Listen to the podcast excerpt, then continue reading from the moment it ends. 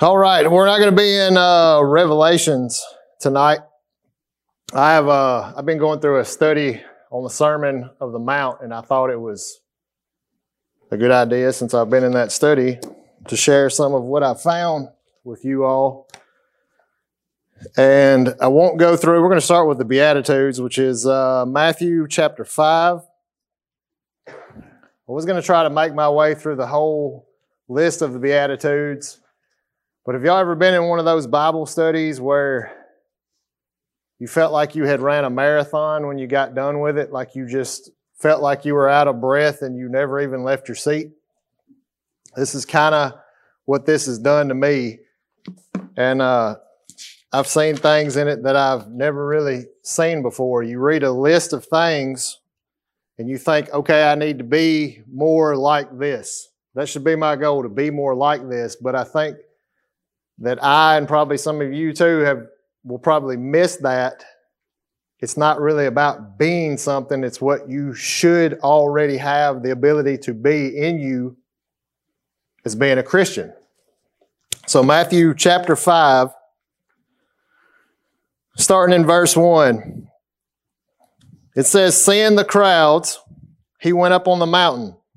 And when he sat down, his disciples came to him. And he opened his mouth and taught them, saying, Blessed are the poor in spirit, for theirs is the kingdom of heaven. Blessed are those who, who mourn, for they shall be comforted. Blessed are the meek, for they shall inherit the earth. Blessed are those who hunger and thirst for righteousness, for they shall be satisfied. Blessed are the merciful, for they shall receive mercy. Blessed are the pure in heart, for they shall see God. Blessed are the peacemakers, for they shall be called sons of God. Blessed are those who are persecuted for righteousness' sake, for theirs is the kingdom of heaven. Blessed are you when others revile you and persecute you and utter all kinds of evil against you falsely on my account. Rejoice and be glad, for your reward is great in heaven. For so they persecuted the prophets who were before you. We're only going to make it to verse 6 because that's about where I run out of wind. And I just want to show you some things in here that might see you might see a little bit different than what you've seen before if you've read this list. I know um, this list has been preached in this church and I can remember seeing some of those things different then, and I maybe it's just me and my walk, and I'm just seeing things in a different light now than what I've seen them before. But we're going to start in verse 3 because we see just in verses before that, Jesus calls his first disciples, and then we see that, that he's ministering to great crowds. He's healing people that are sick, and all these crowds are following him. And then you see Jesus goes up onto the mountain and his disciples follow him. And he teaches them these things. It says, Blessed are the poor in spirit, for theirs is the kingdom of heaven. Verse 3. Blessed. What does it mean to be blessed?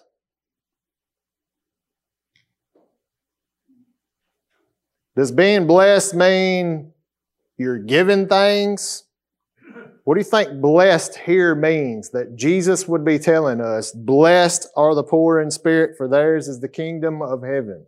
No matter what the circumstances are, you're satisfied. Okay? Anybody else?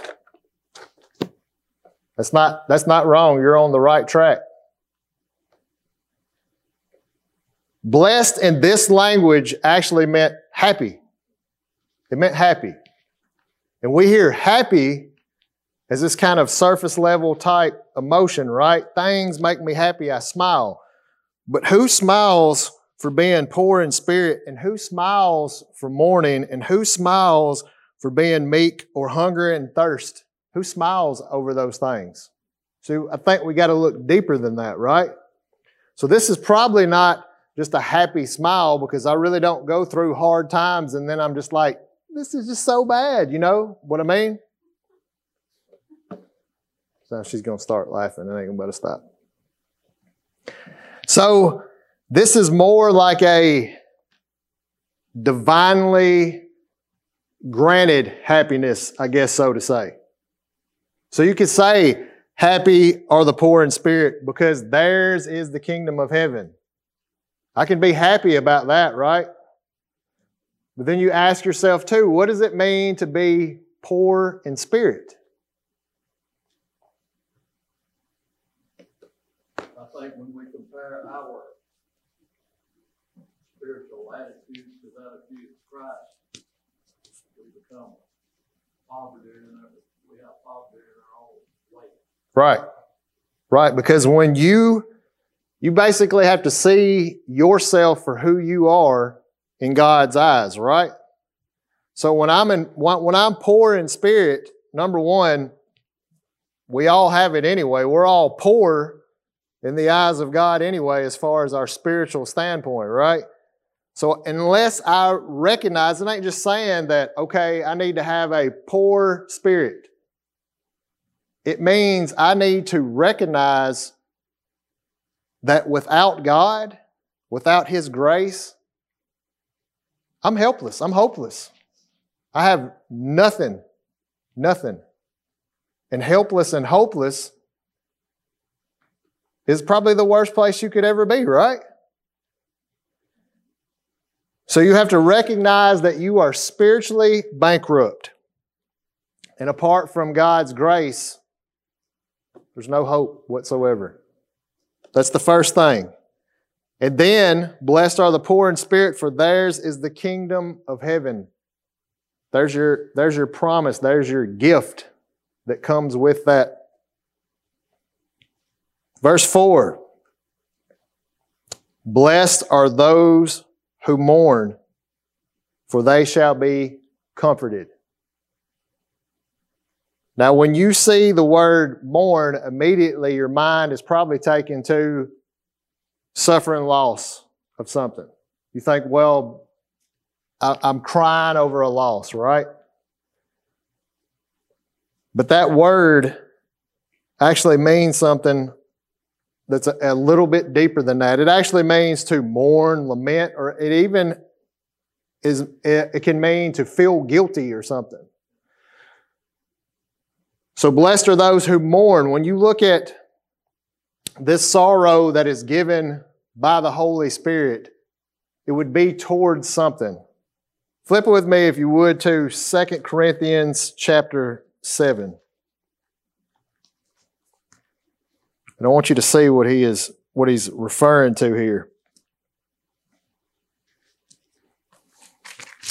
2 Corinthians chapter 7 verse 10.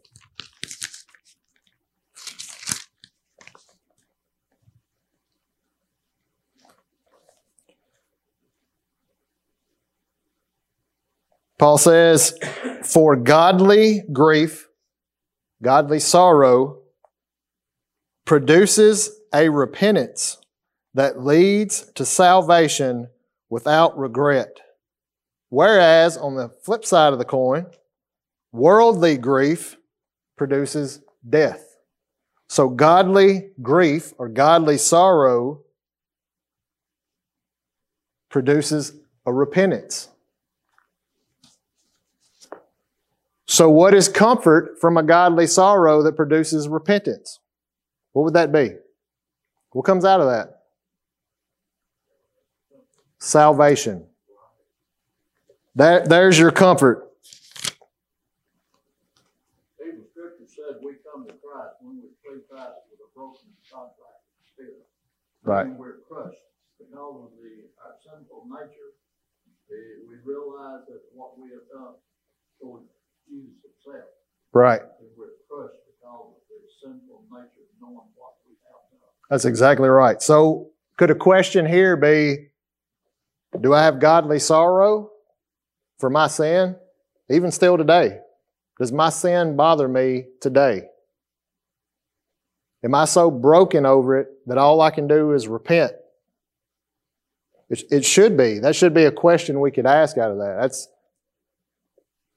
that, that was the one thing that stood out to me. I thought, you know, can we get can we get so used to living a life still in sin that it just becomes numb to us, or do we still, from the very time, you remember the time when your eyes were open, right? And you felt just broken guilt. There was nothing you could do but cry out. Do we still feel that way when we sin? We went through, Revel- we went through the churches in Revelation, a lot of them churches forgot. Amen. you know, they, went back in the world, they forgot what the church all forgot what Right. it was all about. Right. And that's why you see those churches fail. Yep. Because they, they forgot about this. They, they thought they was good, they lived under the name of Christ, the church, and they were going on, but they were just as worldly as well. Right. And that's a, that is a dangerous place to be. easy for us to fall into too. It is. I've been there Ma- many times. I have been there, and uh, it's a very, very dangerous place to be when you don't feel guilt over your sin anymore. There's only one time that in my life that I was never feeling like I just didn't care. And I felt so empty and so hollow. And I really did think, you know, I couldn't hear God. But it was like I put up the wall, you know. But I always, whenever I started coming back, to started getting get back with Christ, I was terrified that I had not, he, he was done. Right. You know, 'cause they say that you can quit, if. Yeah. You know, and I was terrified, and then one day, I just got hit, and it was like, my heart hurt so bad, because I'm like, how in the world was I at that point, when I just like, that got saved? Yeah. I know what you mean. You know, I remember Jeanette and I going to a Billy Graham concert one time, and I knowing that scripture that I just quoted. And at the end, the invitation was given, and it was people just out of the stadium, just flowed. Uh, and that's always bothered me because have they received a false hope that they have did it for all the right reasons. And I'm not here saying they didn't, but it was nothing lined up with scripture. Right. As you was, you cannot come to Christ or God unless drawn by, by the Spirit. Mm-hmm. And just like the sister just said, Sam, somebody won't live in my house if I don't welcome them. This is a house that's bought by the Lord Jesus Christ. And it's the dwelling place of the Holy Spirit. Holy Spirit will not dwell in this house if he's not welcome. And he welcomes in you and I. And and when you get a feeling like that, you're not welcoming the Holy Spirit. Therefore, you're just, You're suppressing you're it. that vessel out there just floating Yeah. on the sea. Yep. And any wind that comes, it's blowing you to and fro. Oh yeah. yeah. And, uh, and it's only when will we come back and ask the Holy dwell with us, to lead us back to Christ. And that's the danger of being led, walking out that door on Sunday morning, Wednesday night, or whatever, or even that time on Hayfield, that somebody witnessed to you, you walk off. Because the word also says that the spirit of man, the spirit of God will not always dwell with man. Right. You'll never have an encounter with the gospel and not be changed either for the better or for the worse. You either deny it or you believe it. We One of the two. Eleven year and I'm, I'm, I'm taking up your time. Oh, you're fine. Go ahead. We got a little eleven year old granddaughter that goes to, uh, Christian Life Academy out at New Prospect. Well, some of their mission work, that they have to have a missionary come in like on, I think he came in on Thursday night, Friday night, finished up on Saturday. She had already received Christ at a younger age, a couple of years back, baptized, blah, blah, blah. And that night, son-in-law had his head down, and an invitation was given, and he said it was, he said it was one of those preachers that just preached fire and brimstone. Mm-hmm. Here to call hell, hell, heaven, heaven. Yeah. We don't hear that a lot anymore in some churches. Right. And, and he preached the word, and of course, he had his head down, and he raised up. Aubrey was gone. She'd gone up and accepted Christ. she cried all the way from that schoolhouse back home, could hardly tell her mother what had happened. Because she was so broken. Right. And then, and then Paul said, I'm not ashamed of the gospel or what it stands for. On Monday, yeah, dude, picked up, she said, well, how was your day, Alvin? She said, oh. Said, that God is, ooh, so it worked out here. Said, so, I got saved, so-and-so got saved today in class. Said, I just don't know what's going on. You know, that just makes a cold chill run over my Yeah. spiritual legs. right. You know, that, that's the spirit of God in a child. yeah. You know, a child is not gonna put on if it's not real. Right. Right. Yeah. They they have a habit of telling the exact truth, exactly what they think about everything. Okay, I'm gonna shut No, you're fine. Okay. So blessed are the poor in spirit. Blessed are those who mourn. Blessed are the meek, for they shall inherit the earth. Now, I don't know what y'all tell me. What what uh, understanding do y'all have of the word meek? Maybe it's it's close to what my understanding was before too. Humble, Strength under control.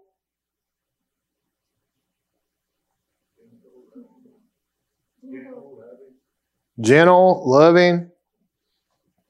So, what examples do we see?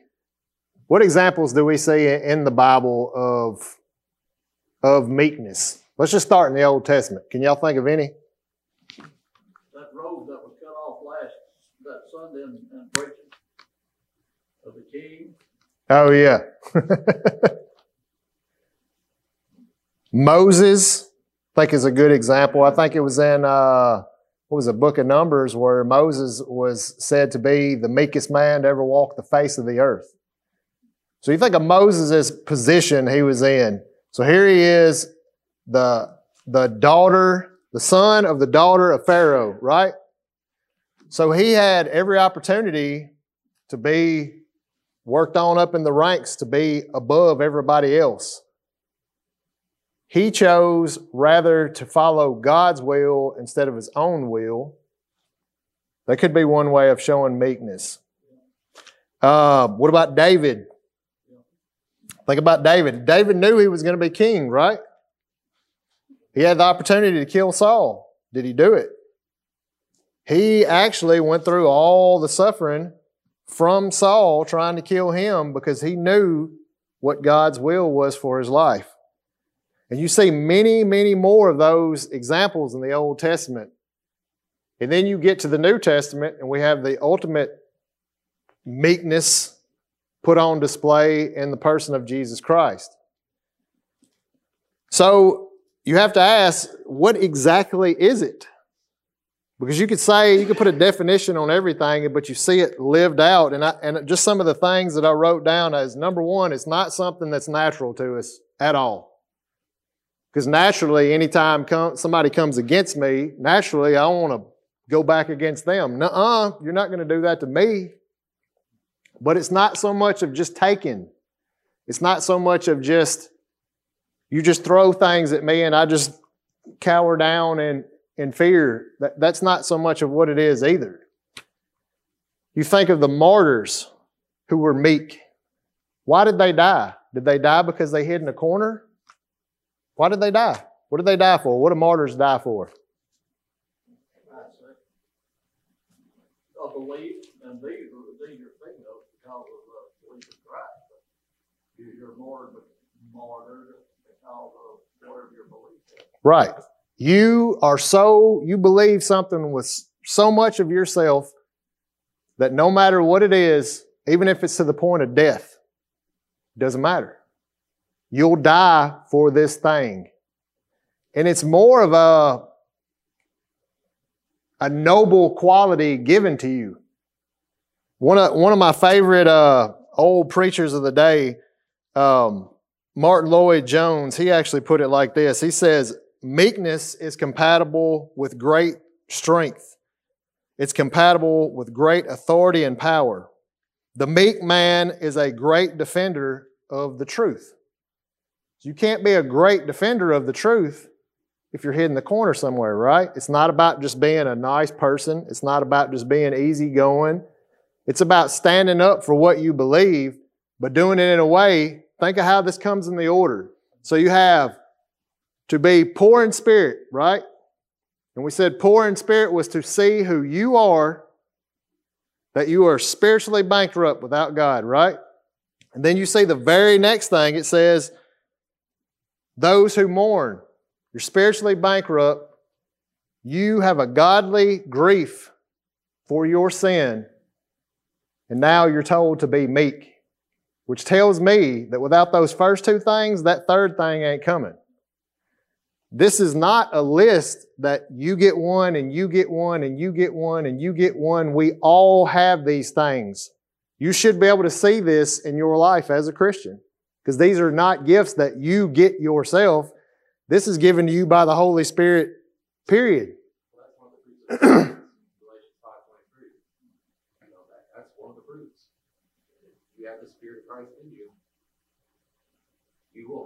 Right. I mean, th- this should be a checklist to go through and say, whoa, whoa, whoa, I don't have any of these things. Okay, well, that should throw a flag and say, why? Why, why don't I have these things, right? And I know that's a subject that a lot of people don't want to, don't question people's, I'm not questioning anybody's. I question myself all the time. Am I, am I living right? Am I doing these things like that are God, God is telling me to do? Not this list that I have to check off, but am I trying to pursue godliness or am I pursuing my own things? That's what we should ask ourselves. When you see this list there, it's there not to just take up words on a page. It's there to provoke you back if you're veering off or maybe even say, I'm not any of those things. And somebody told me that I was saved back in 87 whenever I went under the water and nothing changed in me. This is the list of change you should see. And it's continuing growth. It's not. just- Right. You're not gonna nail it.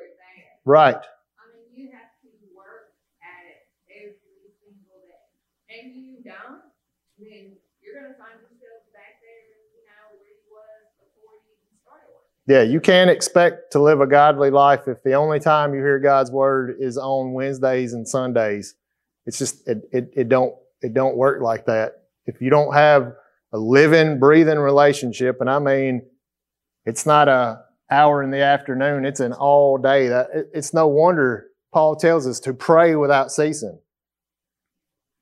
It's an all day thing. And how many relationships would work if we only talk to one another one day a week for an hour?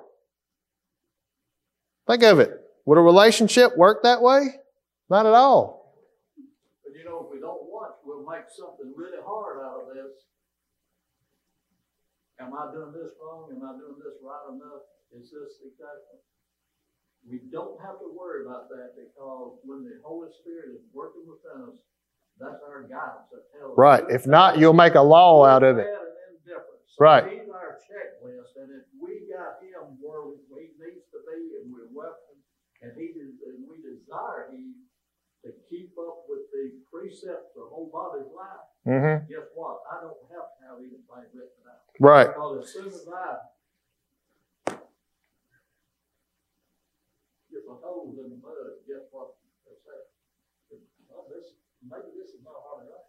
Right. And what we see here in this list is a, not a check off, do these things, be a meek person. This is a character that you should have as a Christian. Number one, I don't see how you can even come to Christ without at least going through the first two things of this list. That's, that's, what, that's what happens in you. You, you're not naturally any of these things. How many times can you ask somebody in the world, um, is that misery nice for you? And them say, I love it. I absolutely love it. It's the best thing ever. But you say it's the exact opposite. And this is kind of the upside down to everything. We, they look at us and say, this is what you want to be? This is how you want to live? A life of suffering and you're fine with that? They can't understand it. The word points out that the, the carnal man does not understand the righteousness of faith. That's exactly right. They look at worldly stuff instead of spiritual. Right. Right. All right, verse 6, and this will be the last one. Blessed are those who hunger and thirst for righteousness, for they shall be satisfied. The person who thirsts and hungers for righteousness, what does that look like?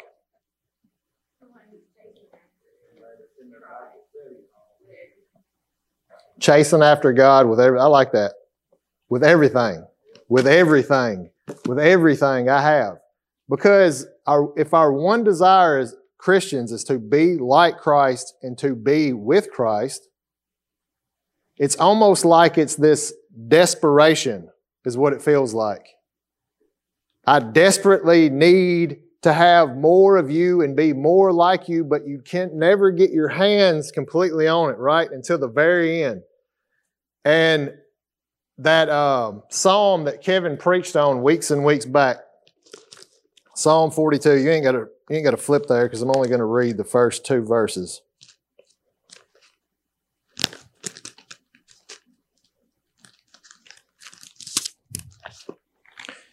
It says, As the deer pants for flowing streams, so pants my soul for you, O God. My soul thirsts for God for the living God. When shall I come and appear before God? That, remember, he said this is not the pretty little deer that frolics up to the water and it's this perfect picture that we imagine in our head. This deer is dying of thirst. And it needs that water. That's the hunger and the thirst that he's talking about here. I can't get enough of it. And even what I do get, I mean, when I was doing this study, I mean, I, like I told you, I felt like I was, like the wind had been knocked out of me when I got to even where I'm at right now, just for all the things that I just kept searching and finding. That ain't good enough. That's not enough to hold me to the end, right? I got to grasp for that, for that every single day. He was going to say something? But why do we hunger? Because we've been emptied of the junk that's in our life. And it has to be replenished. We, our life has always got to be filled up with something for us to be satisfied. It's going to be filled up with something all the time. Yep. Exactly. The garbage of the world or the righteousness of Jesus Christ. Right. When we have gone through those first steps in one through five, that garbage has been removed. We've got an empty soul that's got to be filled. So we hunger and thirst for the Word of God to replenish that.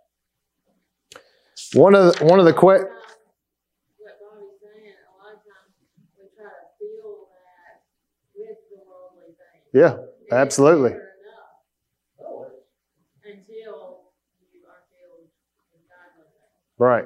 And the things of the world that you can be filled with, they're everywhere. You don't have to search for them. Mm-mm. They just come right on you. I mean, if you Open your phone up. Yeah. Well, if you if you hunger and thirst for something, just think of think of it from a physical standpoint. If I am dying of thirst or dying of hunger, am I going to walk up to the refrigerator and go, "Ain't nothing in there I want to eat," and go sit back down on the couch?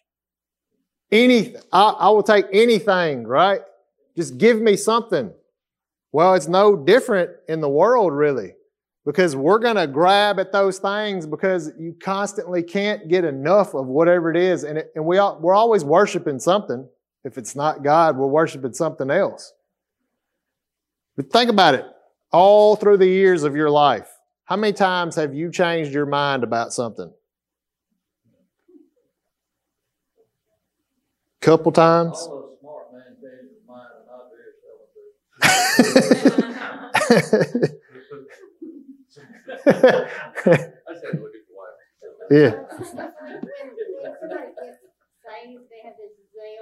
Like, oh, there's church tonight, there's church tomorrow, I'm in, I'm in, I'm in.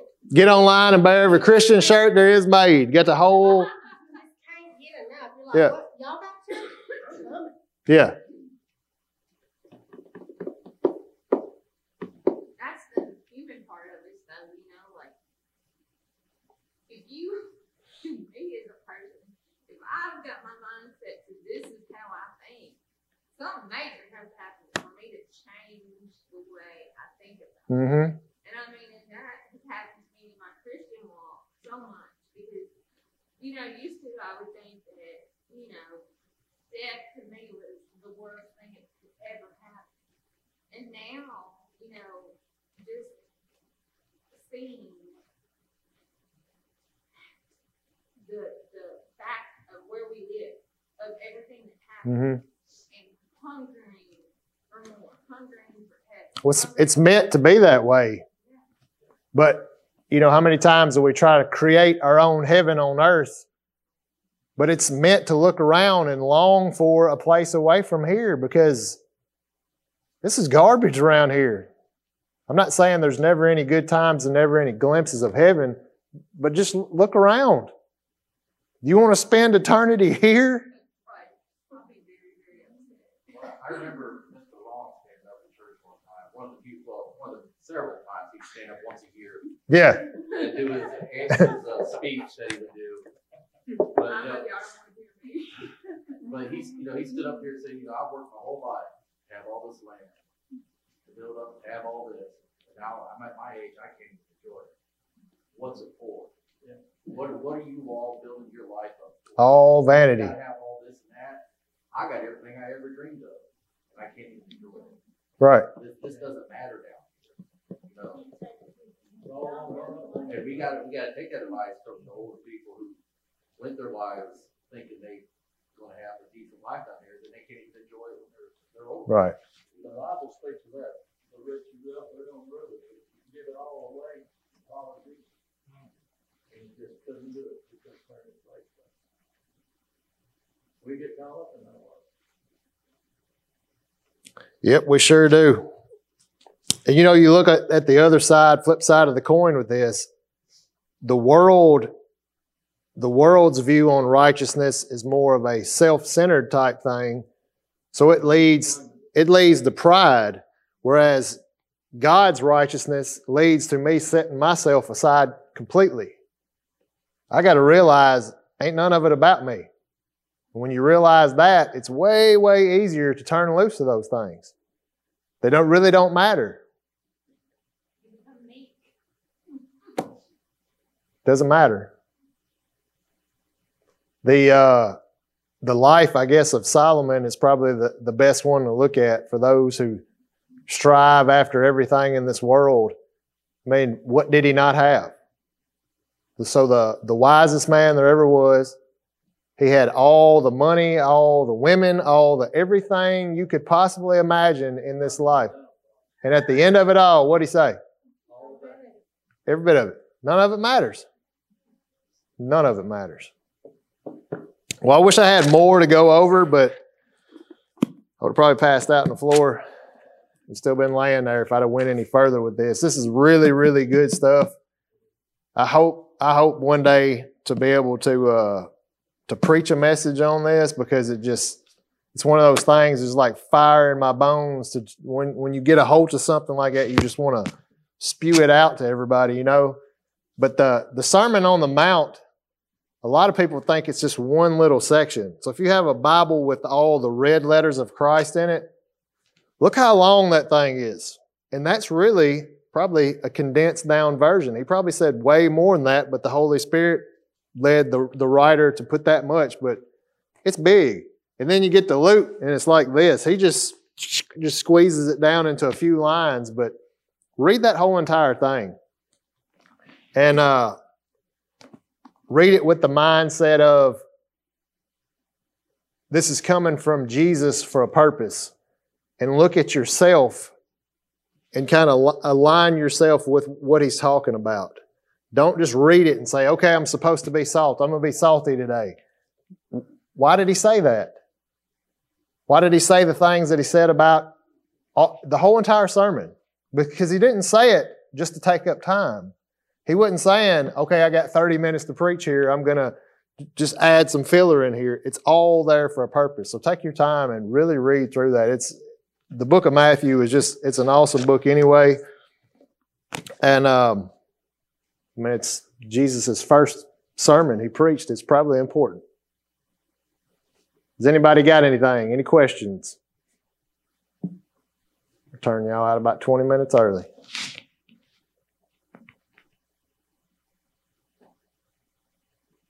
All right. Y'all tell two people you love them and be dismissed, hang out, whatever you want to do.